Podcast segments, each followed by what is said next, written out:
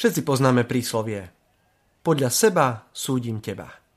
Vyjadruje skutočnosť, že naše vlastné predstavy a názory na svet a ľudí okolo nás potom prenášame na iných a predpokladáme, že tak uvažujú aj oni. A nie len to, ale aj skutočnosť, že ich za to potom dokážeme aj posudzovať.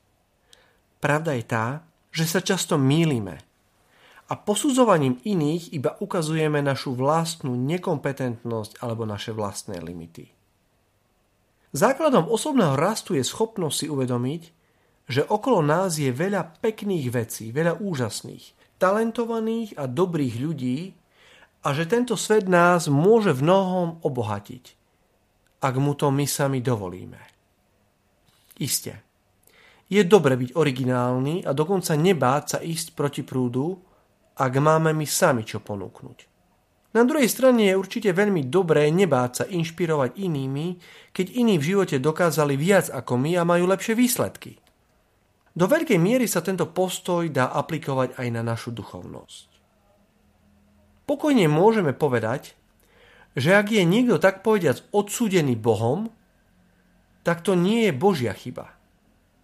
Dobrý pán Boh neodsudzuje ale odsúdenie na samých môže prísť nášho vlastného postoja.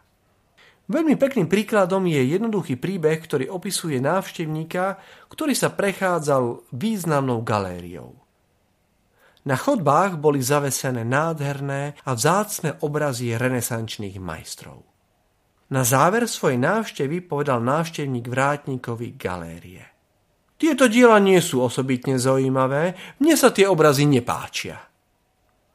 Vrátnik mu na to odvetil.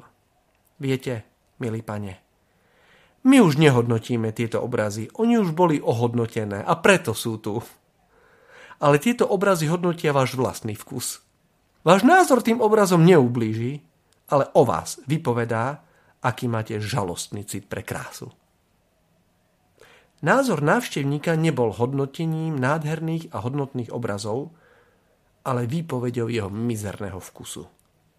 Je preto veľmi dobré ponechať dvere svojho srdca otvorené všetkému, čo bolo v ľudských dejinách ocenené a dobré, pekné, hodnotné a človeka obohacujúce.